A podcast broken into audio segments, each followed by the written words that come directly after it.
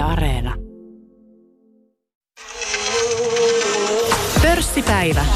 Toimittajana Mikko Jylhä. Yle Puhe. Tästä lähtee 2021 ensimmäinen pörssipäivä Yle Puheessa. Keskustellaan tämän alkaneen vuoden näkymistä osakemarkkinoilla, millaisia ovat tulosodotukset, inflaatioodotukset, mitä kaikkia sijoittajan on syytä ottaa huomioon. Ja vieraina, tänään vieraina ovat senioristrategi Tuukka Kemppainen Danske Bankista. Tervetuloa Tuukka. Kiitoksia. Ja sitten osakestrategi Juha Kinnunen Inderesiltä. Tervetuloa Juha. Kiitoksia. Ennen kuin aloitetaan, niin huomautan kuuntelijoille, että tänään on 13. päivä tammikuuta keskiviikko ja tämä ihan siltä varalta, että sitten kuuntelette lähetystä myöhemmin uusintana. Liikkeelle Yhdysvalloista. Tammikuun alussa nähtiin hurjia uutiskuvia Washingtonista. Mielenosoittajat siellä rynnivät kongressitaloon. Ihmisiä kuoli ja loukkaantui. Tämän hetken tietojen mukaan väistyvä presidentti Donald Trump on mahdollisesti saamassa virkasyytteen perusteena kannattajien yllyttäminen hyökkäykseen. Tässä keskustelussa pörssipäivässä tarkoitus ei ole mennä syvemmälle tähän kyseiseen aiheeseen ja prosessiin, mutta markkinoiden näkökulmasta Tuukka. Tämä on ollut näyttävä uutistapahtuma, niin eh, markkinareaktiot kuitenkaan, nehän ei ollut tämän suhteen kovin kovin äh, suuria. Mitä merkittäviä liikkeitä ei ole nähty. No siis itse asiassa markkinathan eivät näihin oikeastaan reagoineet ollenkaan. Eli se isompi asia samalla viikolla oli nämä Georgiassa käydyt senaattori jälkivaalit, joissa sitten demokraatit voitti nämä kaksi jäljellä ollutta senaattoreiden paikkaa ja nyt sitten se kongressin rakenne varmistuu, että se on 50-50 ja kun senaatissa on tilanne 50-50, niin silloin varapresidentin ääni ratkaisee, eli käytännössä demokraatit hallitsevat nyt myös sitten senaattia. No katse tosiaan tulevassa, niin mitäs nyt sitten toisaalta tämä Trumpin kausi talouden ja osakemarkkinoiden näkökulmasta? No siis Trumpin kausihan oli osakkeille erittäin hyvä ja talouden kannalta, jos siis tätä mennyttä kautta tarkastellaan, että Trump toteutti ison verouudistuksen ja talouskasvo. Trump elvytti periaatteessa voimakkaasti kasvavaa taloutta, mikä oli kaiken kaikkiaan hyvin erikoista. Että tällaista ei ole oikeastaan nykyaikana hirveästi toteutettu, mutta nyt sitten tähän tuli tämä korona, koronavirustilanne tähän viime vuoden kevääseen ja sitten se, mikä tietenkin Trumpin kautta väritti, oli myös tämä kauppasota Kiinan kanssa, jota sitten Trump ei ainakaan yrittänyt liennytellä ainakaan aika ajoin. No mitäs äh, tässä viittasitkin tuohon värisuoraan jo äh, noihin valtasuhteisiin, niin äh, mitäs on odotuksia Bidenin kaudelle ja tästä eteenpäin? No nyt todennäköisesti Biden ja demokraatit pyrkivät tekemään lisää finanssipoliittista elvytystä. Sitä Bidenhan on niin kuin vaatinut ja sitä Biden on luvannut. Ja nyt kun kongressissa molemmat kamarit on demokraateilla, niin sitä luultavasti myös saadaan. Jossain vaiheessa demokraatit yrittänevät nostaa veroja, lisätä sääntelyä, mutta tämä talouskasvu – ja talouden toipuminen Yhdysvalloissa on tällä hetkellä kuitenkin edelleen haurasta, niin verojen korotukset on sitten jossain tulevaisuudessa. Ne ei, niitä ei yritetä tehdä niin kuin nyt heti tähän samaan syssyyn. Nyt markkinoiden fokus ja Yhdysvaltain hallinnon fokus on enemmän tässä niin kuin talouden elvytyksessä. No siellähän on, eikö ole sovittu tämmöisestä lisäelvytyksestä 900 miljardia tosiaan, niin tota, ja sen niin lisäksi mahdollisesti on tulossa jotain muuta. Joo, siis hyvin todennäköisesti tulee lisää, eli tähän sovittiin tuossa joulukuun lopussa. Ja se, se oli pieni positiivinen yllätys, että niin kuin republikaanit ja demokraatit pääsivät sopuun jo ennen tätä uuden hallinnon aluttamista tästä – tästä paketista, mutta hyvin mahdollisesti uusi paketti on tulossa ja sitähän niin kuin markkinat tällä hetkellä hinnoittelee ja sitä, sen niin kuin markkinat, siihen markkinat uskoo. Mites Juha, minkälaisia odotuksia sinulla on ja toisaalta sitten, että kuinka merkittäviä päätöksiä nämä on kansainvälisesti? No oikeastaan mulla on varmaan semmoinen konsensusodotus, eli käytännössä tuhat miljardia pyöreästi. Laitetaan pyöreä kaunis luku siihen sen 900 päälle jo, ja se on varmaan aika lähellä sitä, mitä tällä hetkellä markkinat odottaa painenilta. Eli käytännössä siellä se on puhunut, että tämä 600 dollarin tsekki muuttuu sitten ää, käytännössä kahteen tuhanteen. Rahat oletettavasti jakautuu tasaisemmin, mitä nyt sitten Trumpin aikana on mennyt. Eli koko ajanhan siellä on vähän kritisoitu sitä, että mikä, mikä on kenenkin prioriteetti ja ehkä Trump on mennyt silleen korporaatiot edellä ja nyt pyritään menemään ihmiset edellä demokraattien suunnitelmassa. Ja tietysti se iso kuva on se, että alijäämää pukkaa ja velkaa tulee lisää, mutta tähän ei ole haitannut niin kuin Trumpin kaudellakaan eikä ilmeisesti nyt sitten haittaa tälläkään hetkellä. Siellä on myös niin kuin pienempiä tämmöisiä nyansseja, niin kuin esimerkiksi fossiiliset energialähteet tulee todennäköisesti saamaan nyt sitten huomattavasti negatiivisemman kuvan ja, ja sitten toisaalta uusiutuviin laitetaan hyvin todennäköisesti rahaa. Ja siellä on tietenkin aina, no tämä teknosektorin kohtalo on hyvin mielenkiintoinen, että tuleeko sitä regulaatiota mahdollisesti jossain vaiheessa, kun Biden pääsee oikeasti vauhtiin. Mikä teidän näkemyksenne on siitä? On puhuttu paljon tosiaan tästä näistä isosta tekkiyhtiöstä, Tukka. No siis se sektori on se hyvin ilmeinen kohde. Jos sääntelyä lisätään, niin vähintään osittain se osuu tähän, tähän niin kuin digijättien niin kuin sektoriin, mutta nyt kun tilanne on se, että Kiina ja Kiinan kanssa tilanne on aika kireä, niin hyvin mahdollisesti Bidenkaan ei halua sitten yhdysvaltalaisten digijättien asemaa heikentää suhteessa näihin kiinalaisiin. Eli tässähän on niin tämä Kiinan ja Yhdysvaltojen tällainen tietyn tyyppinen teknologia, sota käynnissä. Ja tämä jatkuu varmaan lähivuodet tai vuosikymmenet. Ja, ja jos näitä isoja digijättejä ruvettaisiin pilkkomaan Yhdysvalloissa, niin se heikentäisi näiden suhteellista asemaa sitten Kiinaa vastaan. Niin ehkä nyt tämä modernit monopolit sana on, on ehkä vähän negatiivinen tässä yhteydessä, mutta en mä ainakaan lyhyellä aikavälillä odota, että se käytännössä lähtisi konkreettisesti siellä hajottamaan vaikka Facebookia tai muuta tällaista jättiä, että – ensimmäiset prioriteetit on varmasti sen talouden elvyttämisessä ja sen jälkeen sitten ehkä tulee verotus, mikä tosiaan Trump laski edellisellä kaudella. Biden on puhunut siitä 28 prosentista nyt sitten yritysverotasolla ja se nyt olisi sitten tietenkin markkinoiden kannalta negatiivinen, jos se tulisi. Ja sitten viimeinen haaste on minun näkemyksen mukaan, jos tähän mennään, niin se regulaatio ja näiden jättien kohtaaminen jollakin tavalla. Ja Mä en oikeastaan niin kuin sijoittajan kannalta olisi ihan hirveän huolissaan siitä, vaikka se kuulostaa tosi pahalta, niin semmoisia hirveän tuhoisia ratkaisuja siitä ei välttämättä kuitenkaan tule. Eli ne, mitä voidaan oikeasti irrottaa, niin ne voi oikeasti pärjätä aika hyvin sitten myös erillään. Et se sitten riippuu, että miten paljon siellä oikeasti voidaan yleensäkään tehdä, koska olisi aika kohtuutonta rangaista yhtiöitä siitä, että ne on kuitenkin päässyt näihin asemiin ihan oman tarjontansa ansiosta, ei niin kuin öljyparonit tai muut vastaavat aikoinaan. Ja pitää muistaa lisäksi, että demokraattien sisälläkin on näitä niin kuin tavallaan markkinaystävällisiä voimia ja edustajia. Sitten on sitten enemmän vasemmistolaisia, että se, se on niin kuin kuitenkin melko kirjava porukka. Ja kaikkihan ei aja sit suoraan näitä verojen korotuksia ja sääntelyn lisäämistä myöskään. Niin toi senaatin 50-50, niin sehän on todella tiukka.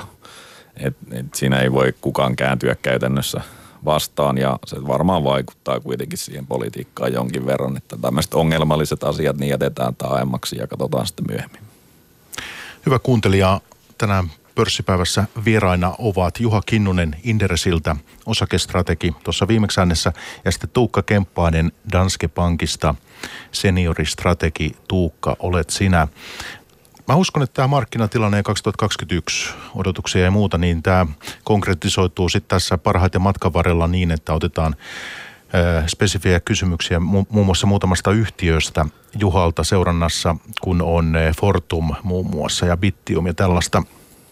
Niin puhutaan niistäkin, mutta että ää, nyt sitten Brexit-sopu on yksi tämmöinen, mikä tuossa joulun tuntumassa joulun aikaan kuultiin, ää, niin sekä nyt mitään valtavaa, valtavaa tota reaktioa tässä aiheuttanut, että se ikään kuin ollut pelikirjassa. No reaktiot oli markkinalla pieniä, mutta positiivinen asiahan se on, jos varsinkin jos verrataan siihen vaihtoehtoiseen skenaarioon, että olisi päädytty sopimuksettoman tilaan, se olisi erittäin huono ratkaisu Briteille, mutta myös EUlle. Ja nyt päästiin tähän niin kuin sopimukseen, vaikka sopimus on melko yksinkertainen, varmistetaan tavaroiden liikkuvuutta, niin meillä on kuitenkin sopimus ja neuvottelut jatkuu ja et niin nyt tämähän oli vähän niin kuin, että tästä olisi voinut tulla ruma tilanne, mutta nyt tämä meni periaatteessa ihan mukavasti näin niin kuin markkina-odotusten odotustenkin kanssa. Ja tässä oli se, että se USAn 900 miljardin finanssipoliittinen tukipaketti, niin sehän tuli kans tässä, tai ilmoitettiin joulun pyhinä, eli tämä Brexit ja tämä uusi tukipaketti, niin siihen jouluksi saatiin kaksi positiivista asiaa, jotka siitä osaltaan on myös tätä markkinanousua nyt viime viikkojen aikana vauhdittanut.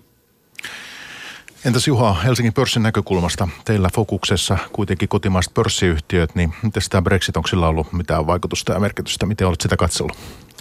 No on sillä tietenkin vaikutusta, mutta ei se nyt niin kuin pörssin isossa kuvassa näy minun mielestä ainakaan. Että tärkeintä oli, että jonkunnäköinen sopimus saatiin, ettei täys kaos olisi että siellä.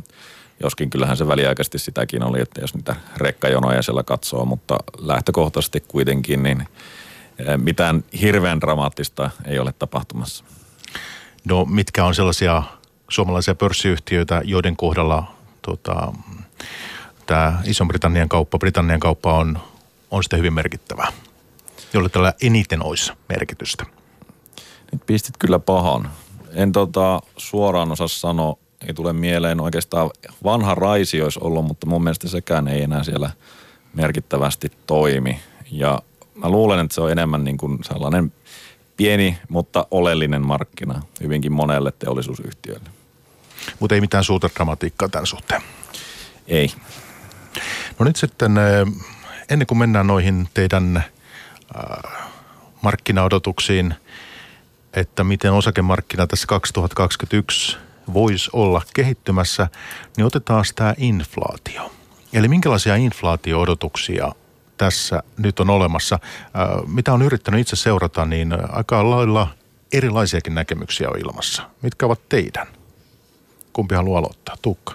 No toi on siis erittäin hyvä kysymys. Ja inflaatiohan, jos ajattelee keskuspankkeja, niin keskuspankkien ongelma on ollut kaiken aikaa se, että inflaatiota ei ole – Eli keskuspankit on joutuneet lisäämään elvytystä, jotta inflaatio lähtisi liikkeelle. Ja Euroopassahan tällä hetkellä niin kuin nämä pitemmän tähtäimen inflaatio-odotukset on edelleen varsin vaatimattomia, vaikkakin ne on nousseet. Lisäksi tämä nykyinflaatio on hyvin pientä. Yhdysvalloissa, tai mikä nyt on ollut otsikoissa, niin on Yhdysvalloissa nämä niin kuin pitemmän aikavälin inflaatio-odotukset, ne on nousseet – mutta ne ei ole nousseet vielä liikaa. Ja nyt kun otetaan huomioon se, että rahapolitiikka on oikeastaan adjektiivit loppuu, eli äärimmäisen ultrakevyttä edelleen sekä Euroopassa että Yhdysvalloissa. Talous toipuu tänä vuonna, yritysten tuloskasvu on valtavaa, niin se keskustelu oikeastaan siitä, että pitäisikö tai miten niin kuin markkinaodotukset tämän niin kuin Fedin ensimmäisen koronnoston suhteen. Ne on hieman aikastuneet ja USAssa valtionlainojen korot on nousseet, mutta muutokset on kuitenkin ollut melko pieniä. Et nyt taitaa se markkinahinnoittelu olla, että ensimmäinen Fedin koronnosto olisi 2023 syksyllä, eli aika kaukana. Siihen asti mennään nollakoroilla. Ja jos inflaatio nousee tänä aikana tämän valtavan rahapoliittisen elvytyksen, valtava finanssipoliittisen elvytyksen aikana, niin silloin luultavasti nämä niin odotukset Fedin ensimmäisestä koronnostosta aikastuu ja myös valtionlainojen korot nousee. Mutta entäs tämä assetti-inflaatio? Okei, ei olla ikään kuin nähty inflaatio, se on ollut tuossa nollan tuntumassa, mutta että toisaalta jos miettii vaikka osakemarkkinoita, vaikka kiinteistöjäkin, niin kyllähän ää, laadukkaat yhtiöt, kasvuyhtiöt, huimia arvostustasoja. Et eikö kuitenkin, miten tätä inflaatio pitäisi oikeastaan ajatella tässä? No siis kyllähän osakkeiden arvostus on noussut, jos katsotaan ihan vaikka PE-luvuilla näitä niin kuin keskeisiä markkinoita ja sieltä vaikka poimitaan näitä sektoreita, IT-sektoria tai muuta sektoria, niin kyllähän näiden niin PE-luvut suoraan ne on nousseet ja ne on korkeammalla kuin mi, mitä niin kuin keskimäärin on totuttu ne näkemään. Mutta sitten mitä me ei ole aikaisemmin totuttu näkemään, niin on tämä korkotaso. Eli Yhdysvalloissa Fedin ohjauskorko on lähellä nollaa, EKP pakkasella. Niin tämä on niin ainutlaatuinen tämä rahapoliittinen tilanne, että jos suhteutetaan osakkeiden arvostusta vallitsevan korkotasoon, niin se osakkeiden arvostus on ihan järkevä edelleen. Joo. Mä voisin ehkä lisätä tuohon yleensäkin, että se ei ole pelkästään mun mielestä se, milloin se koron nosto tulee sitten Fediltä. EKPltä sitä varmaan turha odottaa niin kuin edes silloin 23. E, eli tässä on kuitenkin edelleen rahahanat niin sanotusti auki.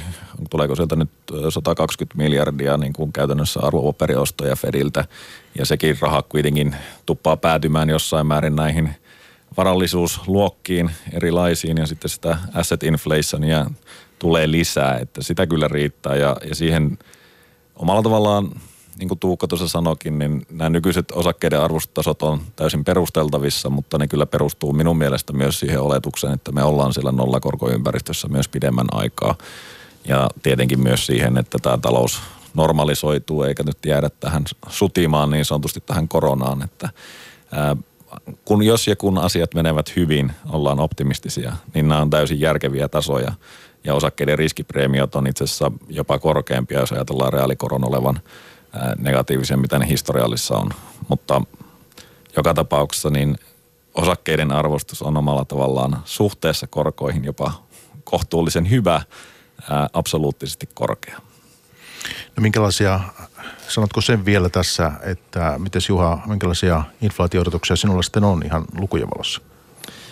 No mä en ole ekonomisti enkä lähde sitten sitä mieltä niin kuin omaa ennustetta antamaan, mutta on se niin kuin pakko vähän ihmetellä tätä nykyjärjestelmää, että niin kuin, jos ajatellaan vuoden takaiseen muutoksia, niin Yhdysvalloissa käytännössä M1-rahan määrä kasvoi 65 prosenttia, M2-rahan määrä 24 prosenttia, keskuspankin Fedin tase yli 75 prosenttia.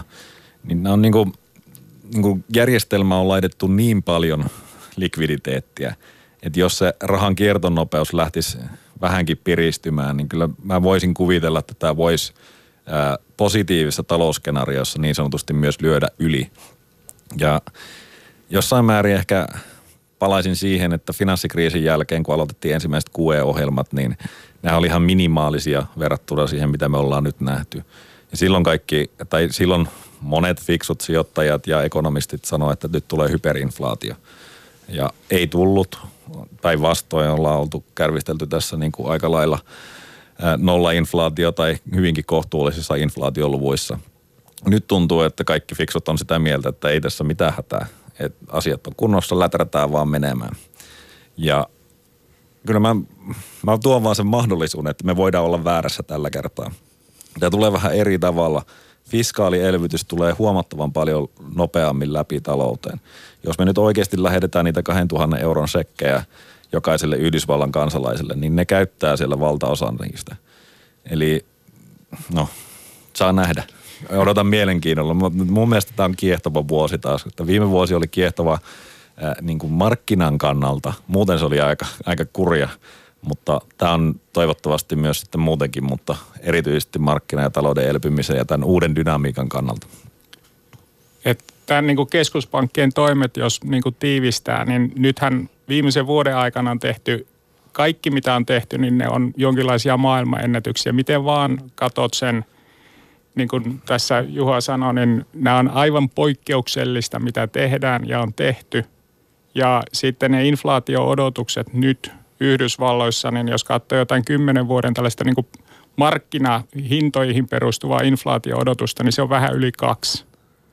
Ja Fedin targetti on nyt se uuden viime syksynä julkaistun tämän taktiikan mukaan, että kun pitkä inflaatio on ollut alle kakkosen, niin sitten tarpeen mukaan annetaan mennä yli kakkosen. Mutta siis tässähän puhutaan vasta odotuksista ja se niin itse inflaatio ei siellä vielä ole. Eli periaatteessa Fedi, vaikka inflaatio lähtisi kiihtymään, niin Fedin ei tarvitsisi alkaa kiristämään, vaan se voisi antaa lyödä sen inflaation myös yli. No jos käy niin, että inflaatio kuitenkin kiihtyy, miten äh, uskaltaako osakkeissa olla sitten? No kyllä hyvin todennäköisesti, jos korot siis lähtisi nousemaan, jos ajatellaan, että inflaatio pakottaisi siihen, tai ainakin markkinakorot ja Fedi ei pystyisi tai keskuspankit ei pystyisi kontrolloimaan sitä. Sehän on periaatteessa myös yksi liike, mitä siellä on, että ne voi manipuloida omalla tavallaan niitä korkoja. Mutta jos nyt oletetaan, että korot nousis merkittävästi, tällä hetkellä Jenkkien kymppivuotinen on suunnilleen 1,17. Se oli alimmillaan tuossa kriisin aikaan 0,53.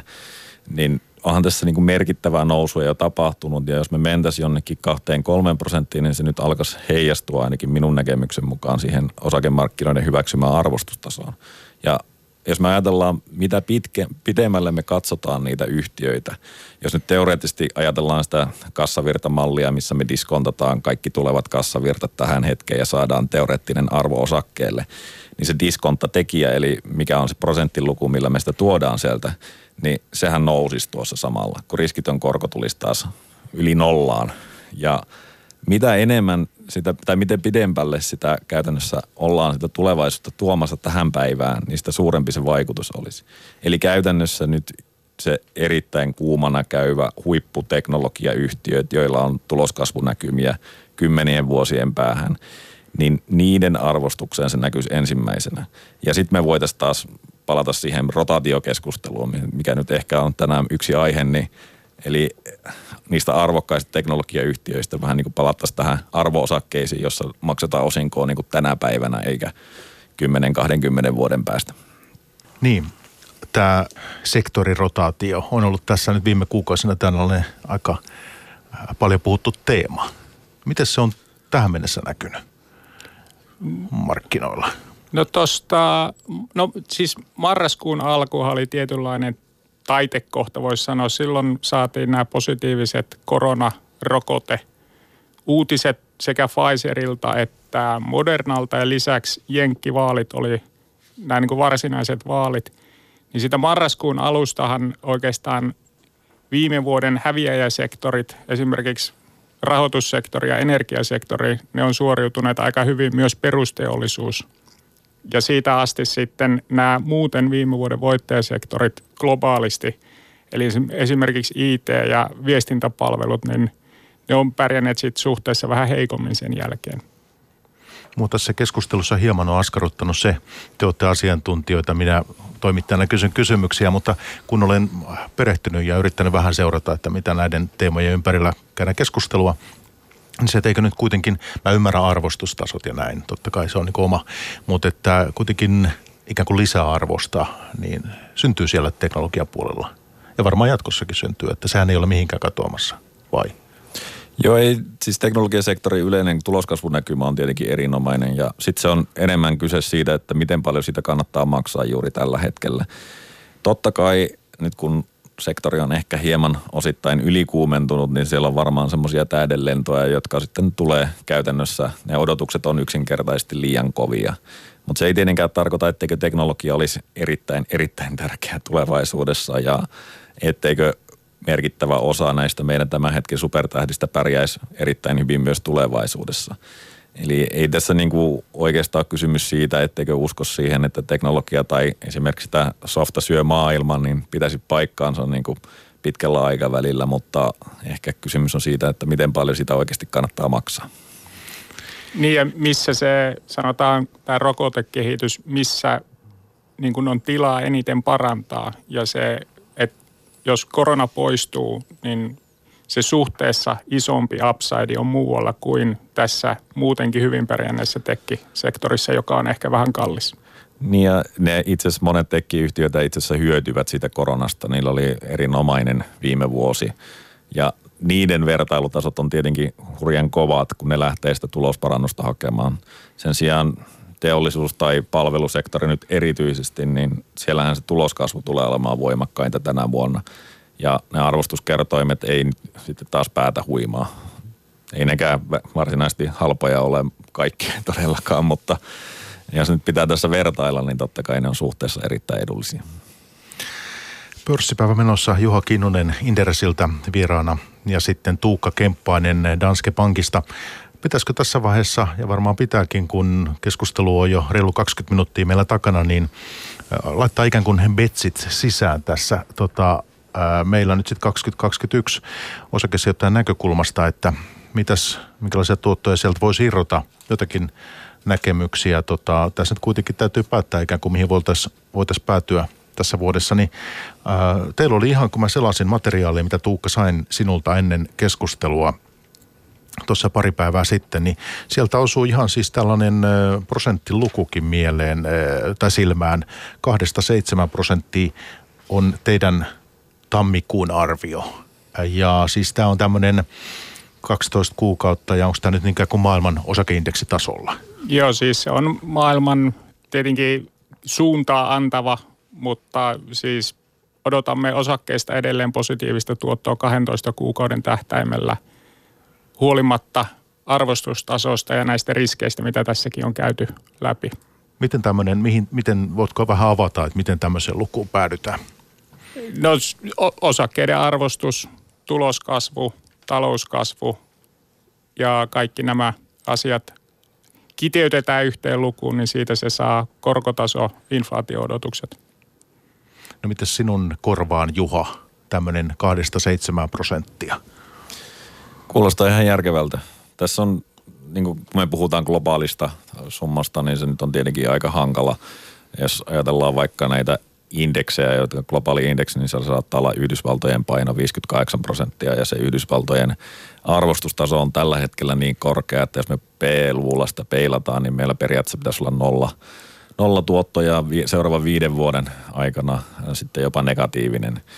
Ja tämä nyt on siis ihan puhtaasti arvostustasoja katsottaessa ja historiallista katsottaessa ja nythän kaikki on tietenkin toisin, koska tämä rahapolitiikka on mitä on, mutta tarkoitan vain, että siellä on kireetä – mutta sitten jos katsoo kehittyviä markkinoita, niin ei ne itse asiassa ole mitenkään kohtuuttomasti hinnoiteltu. Ja tässä on niin kuin valtava käppi itse e, niin kuin Yhdysvaltojen ja Euroopan ja vielä kehittyvien markkinoiden välillä. Et jos nyt ajattelee, että missä minun mielestä olisi niitä mahdollisuuksia kansainvälisesti, niin kyllä mä menisin mielellään kehittyville markkinoille.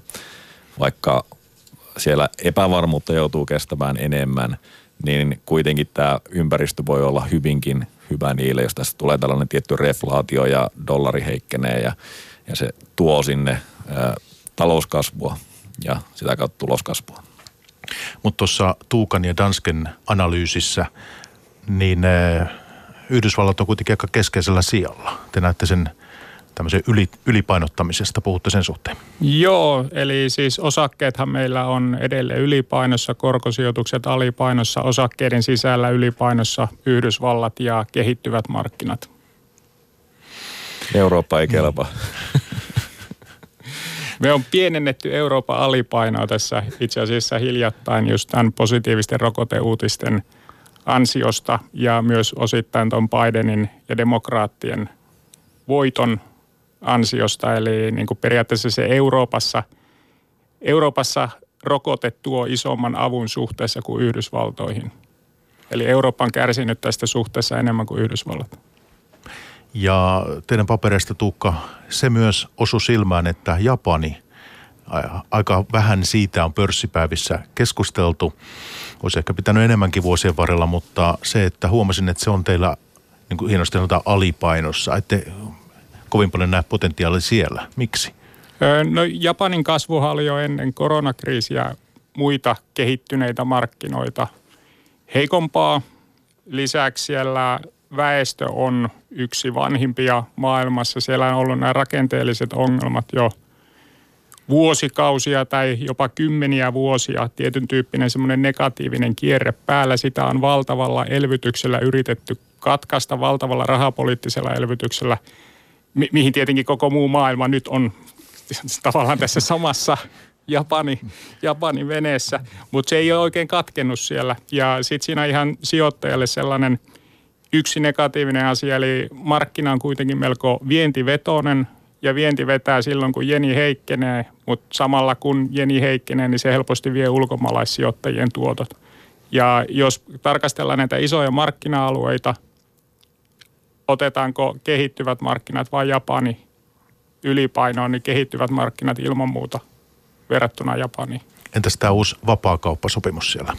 No se, se auttaa vähän, mutta toisaalta se auttaa myös kehittyvää Aasiaa. Entäs ulkomaankauppa?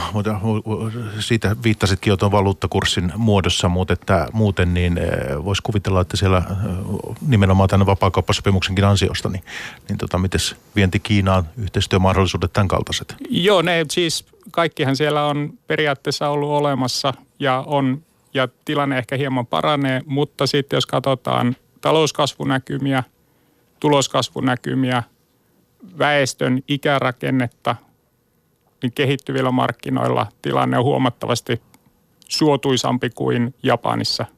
Ja sitten jos Eurooppaan verrataan, niin Euroopassa ja Japanissa on yhtäläisyyksiä, mutta Eurooppa on myös meillä alipainossa.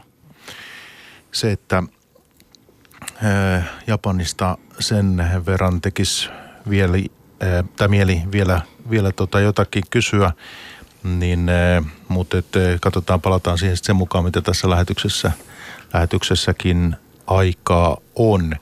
Mutta että tota, jos otetaan sitten Kiinan puolelta, niin Kiina kuitenkin, sen olen oppinut, niin, niin vetää tätä kansainvälistä kasvua. Ja onko niin, että tälle vuodelle on rätingeissä – jotakin sellaista kahdeksaa prosenttia vai? Voisiko Joo. se olla jo vähän ehkä ylikin? 8,2 taisi olla Bloombergin ennuste tuossa jonkin aikaa sitten, kun tarkistin. Kovaa vauhtia mennään.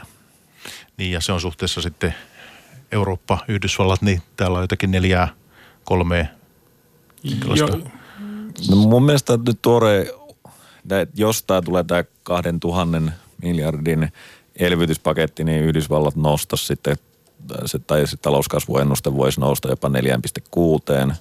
Näitä varmasti on monenlaisia, mutta sinne niin kuin koko luokassa Euroopassa, niin onhan se talouskasvu tänä vuonna todella voimakasta. Se luku on korkea, oliko se peräti jotain 6-7, mutta se pohja on niin kuin, me lähdetään todella matalalta tasolta, että se on enemmän niin kuin elpymistä, kun meillä on se syvän, syvin kuoppa, niin sitä kurotaan nyt umpeen. Joo, ja Kiinan kuoppahan oli viime vuoden plus yksi.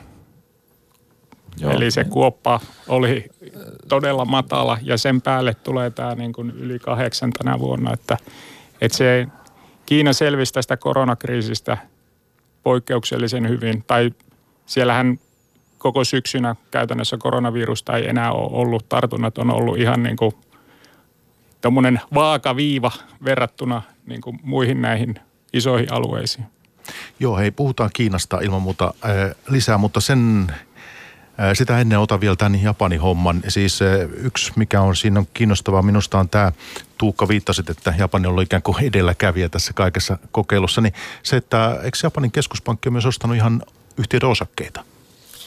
Ainakin ETFiä mm. ostavat, eli, eli nehän on tehnyt, ja tästä aina puhutaan, että onko Japani se aikakone tulevaan, mihin Euroopassakin mennään enemmän. Ei se meidän demografiakaan hirveän hyvältä näytä.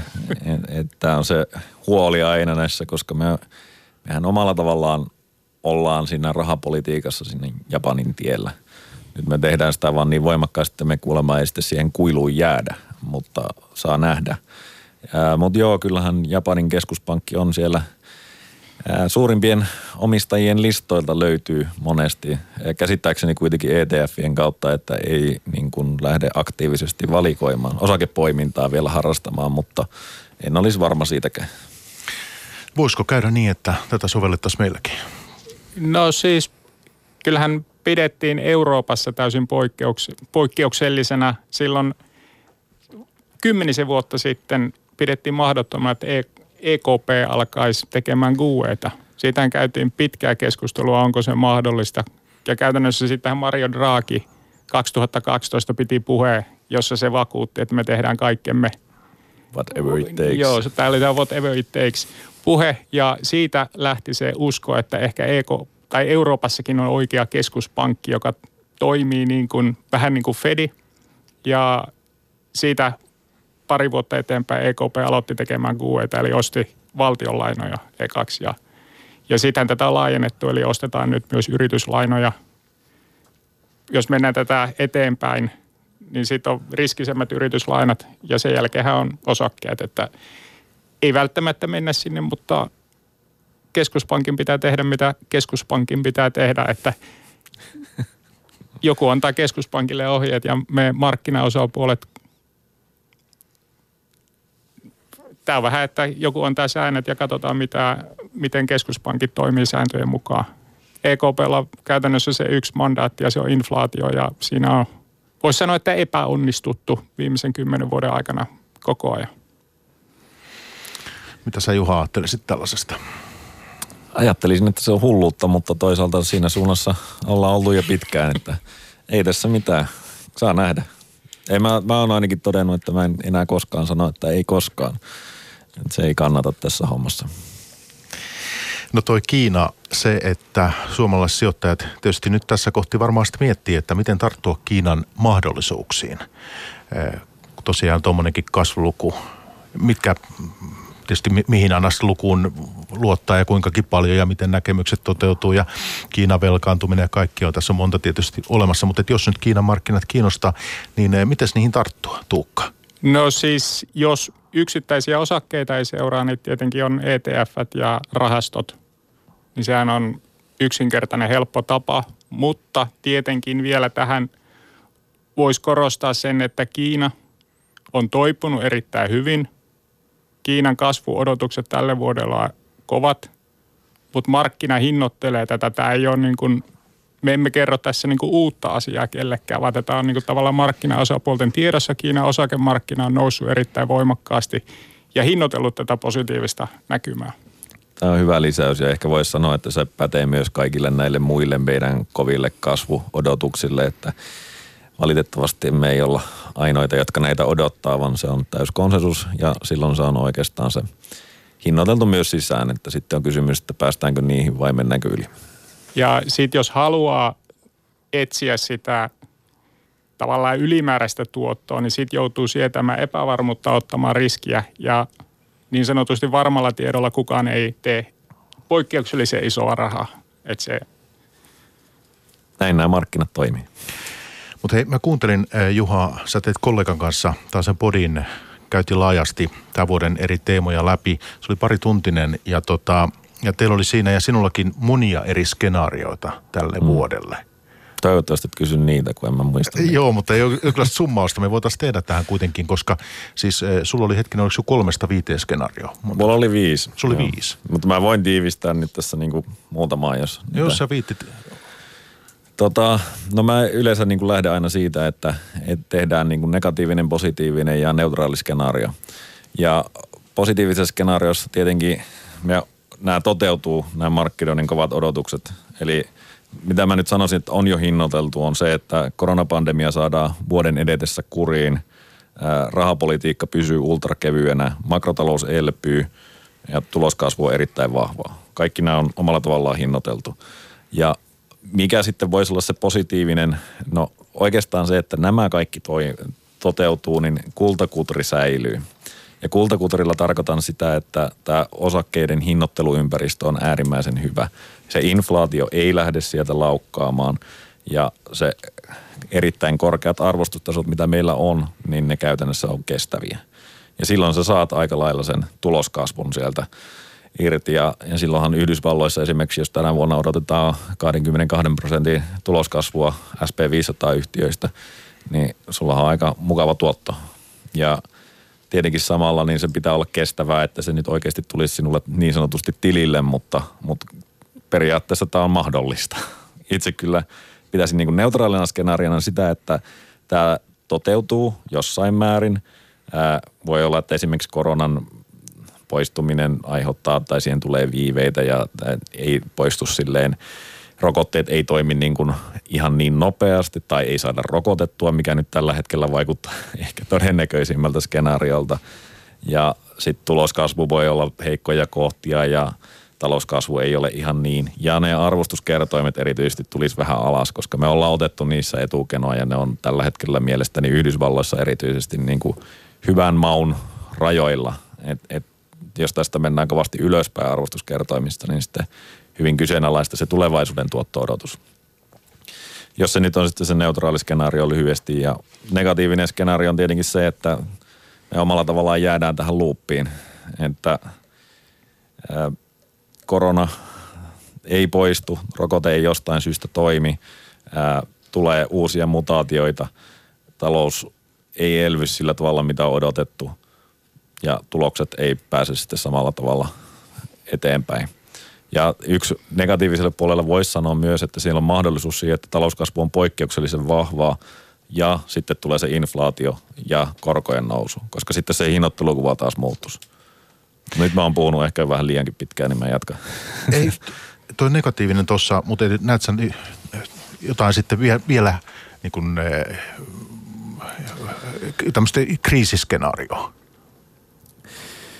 No oi, niin kuin minun mielestä se iso asia niin kuin koronassa esimerkiksi, niin ei ole se, että, että niin kuin tulee seuraava lockdown tai muu vastaava. Niin kauan kun markkinat katsoo, että tämä on ohimenevä, niin niin kauan siinä ei ole niin kuin uutta kriisiä. Totta kai on mahdollista, että meillä tulisi konkurssiaaltoja ja muuta vastaavaa, mutta mä en oikein näe sitä tällä hetkellä, kun kaikki rahahanat on auki ja valtiotkin on mukana. Jos valtiot lähtis leikkaamaan voimakkaasti fiskaalielvytystä, eli käytännössä ruvettaisiin sanomaan, että nyt on liikaa velkaa, että meidän pitää kiristää taloutta, niin kuin tehtiin vähän niin kuin finanssikriisin jälkeen tai eurokriisin jälkeen – niin se olisi kyllä erittäin huono asia ja silloin talous ei välttämättä toipus ollenkaan siinä aikataulussa, mitä se nyt tällä hetkellä tekee. Et keskuspankit yksinään ei pysty reaalitaloutta kuitenkaan potkimaan henkiin. Et sitten se potkii varmaan ne osakkeet ylös, jos sinne laitetaan hanoja ylö, auki lisää, mutta, mutta reaalitalouden kannalta tosi huono skenaario. Ja te odotatte äh, seuraamillenne Helsingin pörssin yhtiöille tänä vuonna 12 prosentin tuloskasvua. Joo, tämä on siis mediaani kaikista meidän seuraamista yhtiöistä, eli molemmille puolille yhtä monta yhtiötä. Ja toihan vaikuttaa nyt hyvinkin maltilliselta siihen, että jos vaikka Yhdysvalloissa odotetaan 22 prosenttia, mutta kannattavuudet kesti yllättävän hyvin viime vuonna. Ja nyt siinä tulee jossain määrin vastatuulta siihen kannattavuuteen, eli talouden pitääkin elpyä oikeasti hyvin, että päästään sitten liikevaihdon kautta nimenomaan, että Viime vuonnahan tehtiin hyviä tuloksia, mutta pääosin säästöjen kautta. Ja nyt pitää päästä niin kuin uuteen kasvuun.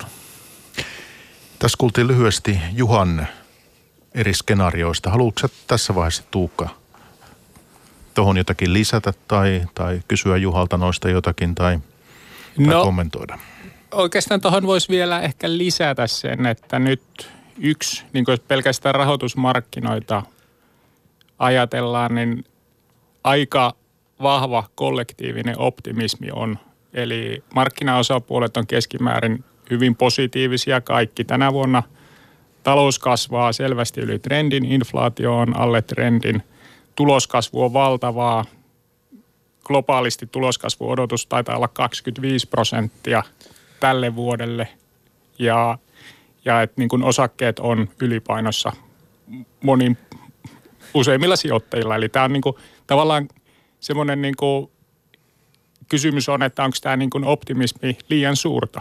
Elämä tänä vuonna ja talouskasvu, ne toipuu, mutta markkinat on hinnoitellut tätä jo aika paljon.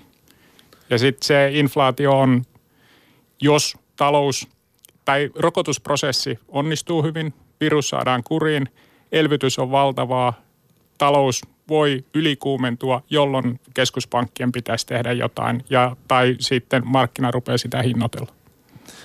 Tähän voisin vielä lisätä tosiaan, tämä on erittäin hyvä pointti. Jos katsotaan vaikka Citigroupin tätä euforia pessimismi-mittaria, niin sehän on kaikkien aikojen korkeimmalla tasolla, eli korkeammalla kuin esimerkiksi teknokuplassa. erittäin huolestuttava merkki noin yleisesti. Sitten jos katsotaan erilaisia sentimenttimittareita, joita mitataan nyt sitten sijoittajien keskuudessa, esimerkiksi tämä AAI, niin siellähän nyt tehtiin ihan hurjat lukemat just tässä tammikuun alussa. Odotas mä lunttaan. 75 prosenttia positiivisia uskoa nousuun tällä hetkellä ja se kuulostaa ehkä vähän matalalta, mutta se on tässä tutkimuksessa erittäin korkea.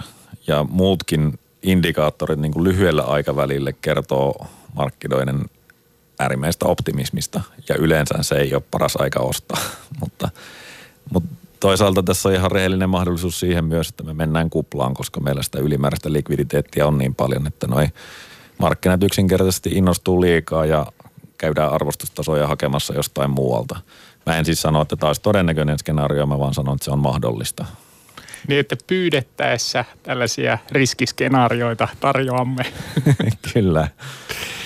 Se, että tuossa tämä kuplahomma, niin ainakin kovaa vetoa on ollut tuolla vetypuolella, vetyosakkeissa. Se on ollut yksi tällainen, 2020 oli. Ja tiedän sen, Juha, sä seuraat Fortumia, oikein kansanosake meillä, niin Fortumillakin on jotakin vety, vetyhommaa, kai siellä kaavailuissa vai? No joo, vety on tulevaisuuden energiamuoto. Sehän on äärimmäisen hyödyllinen monellakin tavalla, eli päästötön, helposti siirrettävissä, periaatteessa rajaton ja niin jos ajatellaan vihreää tulevaisuutta ja jollakin tavalla pitäisi saada niin CO2-päästöt alas, niin kyllä vedyllä on väkisinkin siinä iso rooli. Ja mikä se Fortumin positio tulee enimmäkseen Uniperin kautta kyllä, eli Uniper on tehnyt vetyprojekteja ja lisäksi se on erittäin iso tekijä maakaasussa.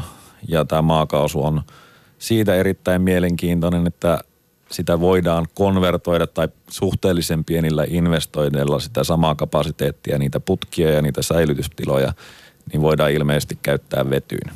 Mut se, mitkä... se, se on kevyempää, se tulee sieltä putkista niin sanotusti läpi, jos ei mitään tee, tai ainakin merkittävästä osasta niistä, mutta – joka tapauksessa tämä infrastruktuuri, mikä tällä Fortumilla on tässä ympärillä, niin antaa sille kyllä erittäin mielenkiintoisen mahdollisuuden.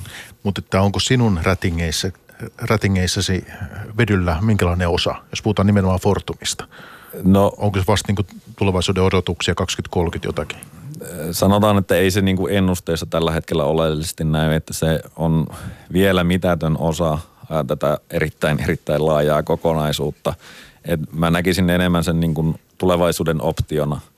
Ja se optio sinänsä voi, tai tilanne voi muuttua aika nopeasti, koska vedyn tuottaminen on tällä hetkellä äärimmäisen kallista ja se ei siis kaupallisesti ole vielä millään tavalla järkevää. Mutta tämä Euroopan elvytykseen liittyy tämä niin sanottu Green Deal, jossa ilmeisesti vedylle on tulossa rahaa oikein kunnolla. Ja jos niitä tukia tulee riittävästi ja niin sanotusti oikein allokoituna Fortumin kannalta, niin voi olla hyvinkin, että – tästä tulee nopeasti kaupallisesti kannattavaa toimintaa tai siinä mielessä, että sinne kannattaa oikeasti lähteä investoimaan. Tällä hetkellähän Fortum on kommentoinut omassa strategiassaan, että he ei lähde niin, kuin, niin sanotusti etupeltoon. He ei käyttänyt kyllä tätä termiä, mutta kuitenkin. Mutta osakkeessa on tämmöinen jonkinlainen vetyoptio.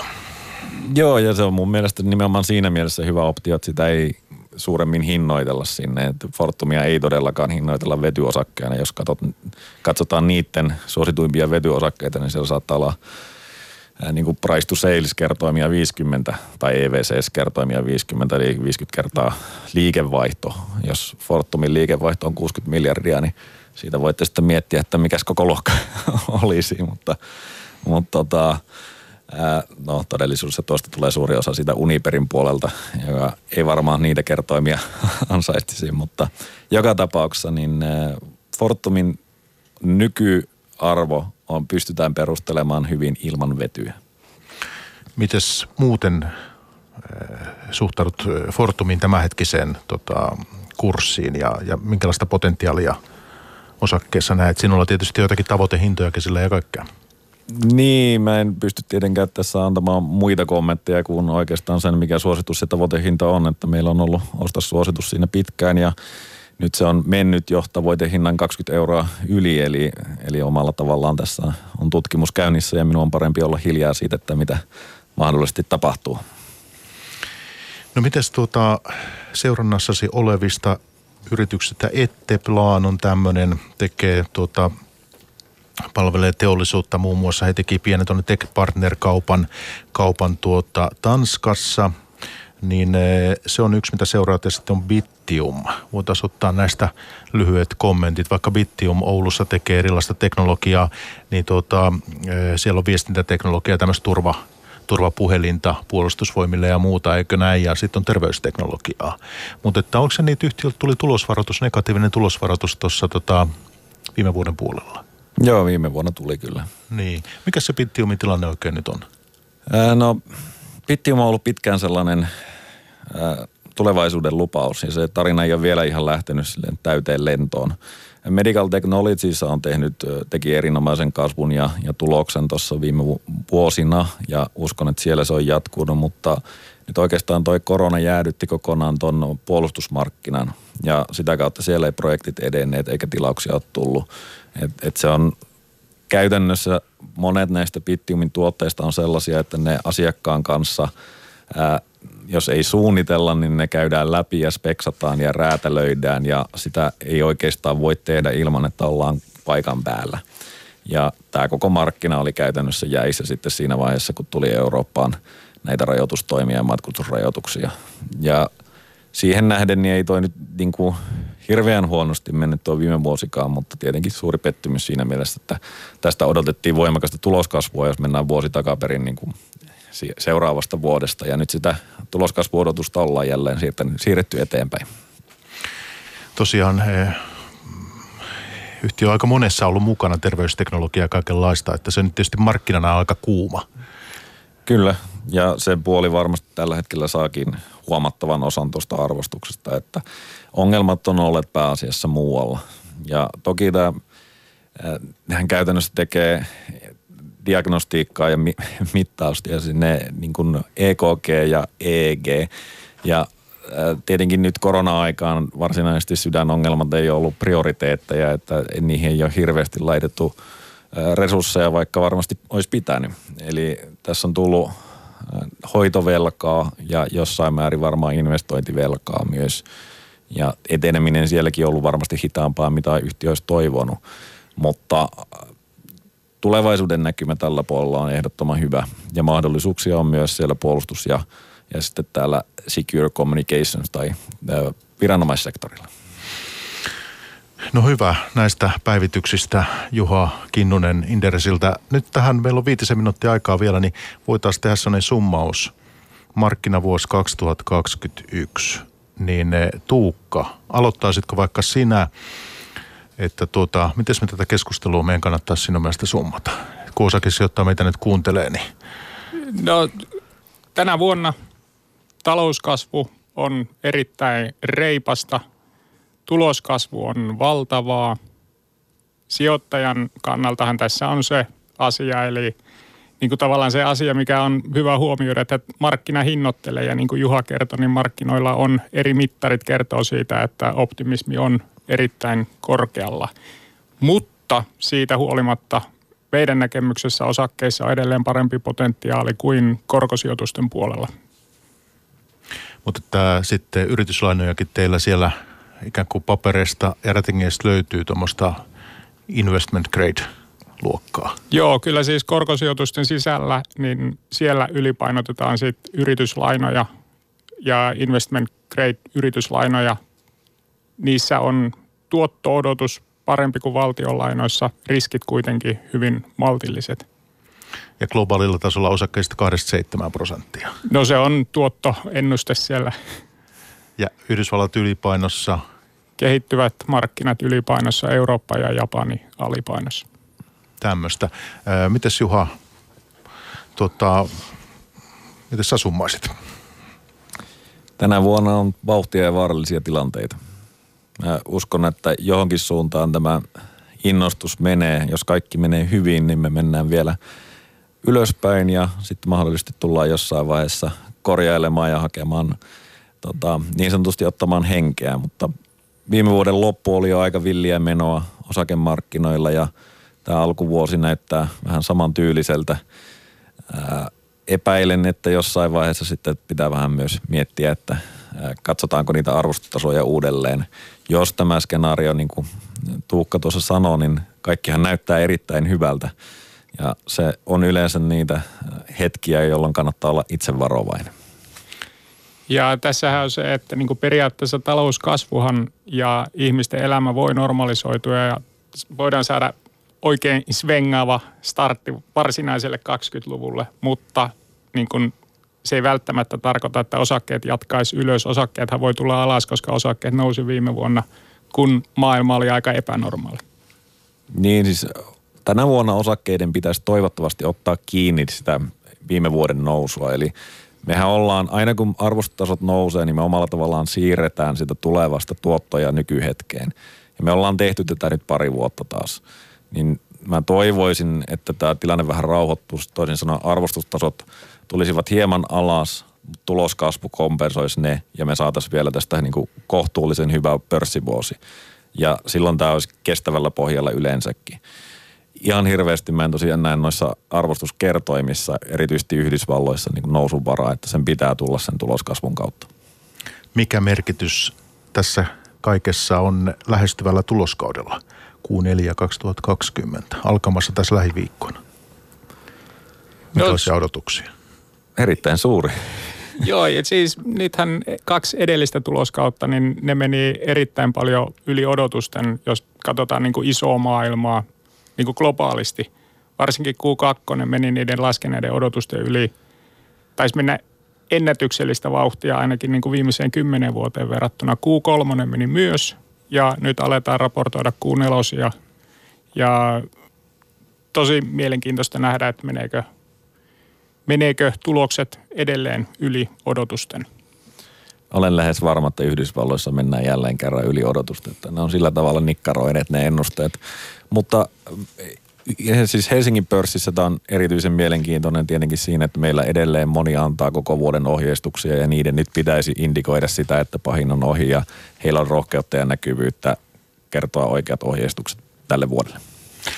Mun aika hei kiittää. Pörssipäivän vieraana tänään ilo oli saada teidät tänne koronasta ja näistä talvisista keleistä huolimatta. Hei, Juha Kinnunen tuossa viimeksi äänessä. Juha on osakestrategi Inderesillä ja sitten Tuukka Kemppainen. Tuukka on senioristrategi Danske Bankissa. Kiitos molemmille. Kiitoksia. Kiitos. Pörssipäivä. Toimittajana Mikko Jylhä. Yle Puhe.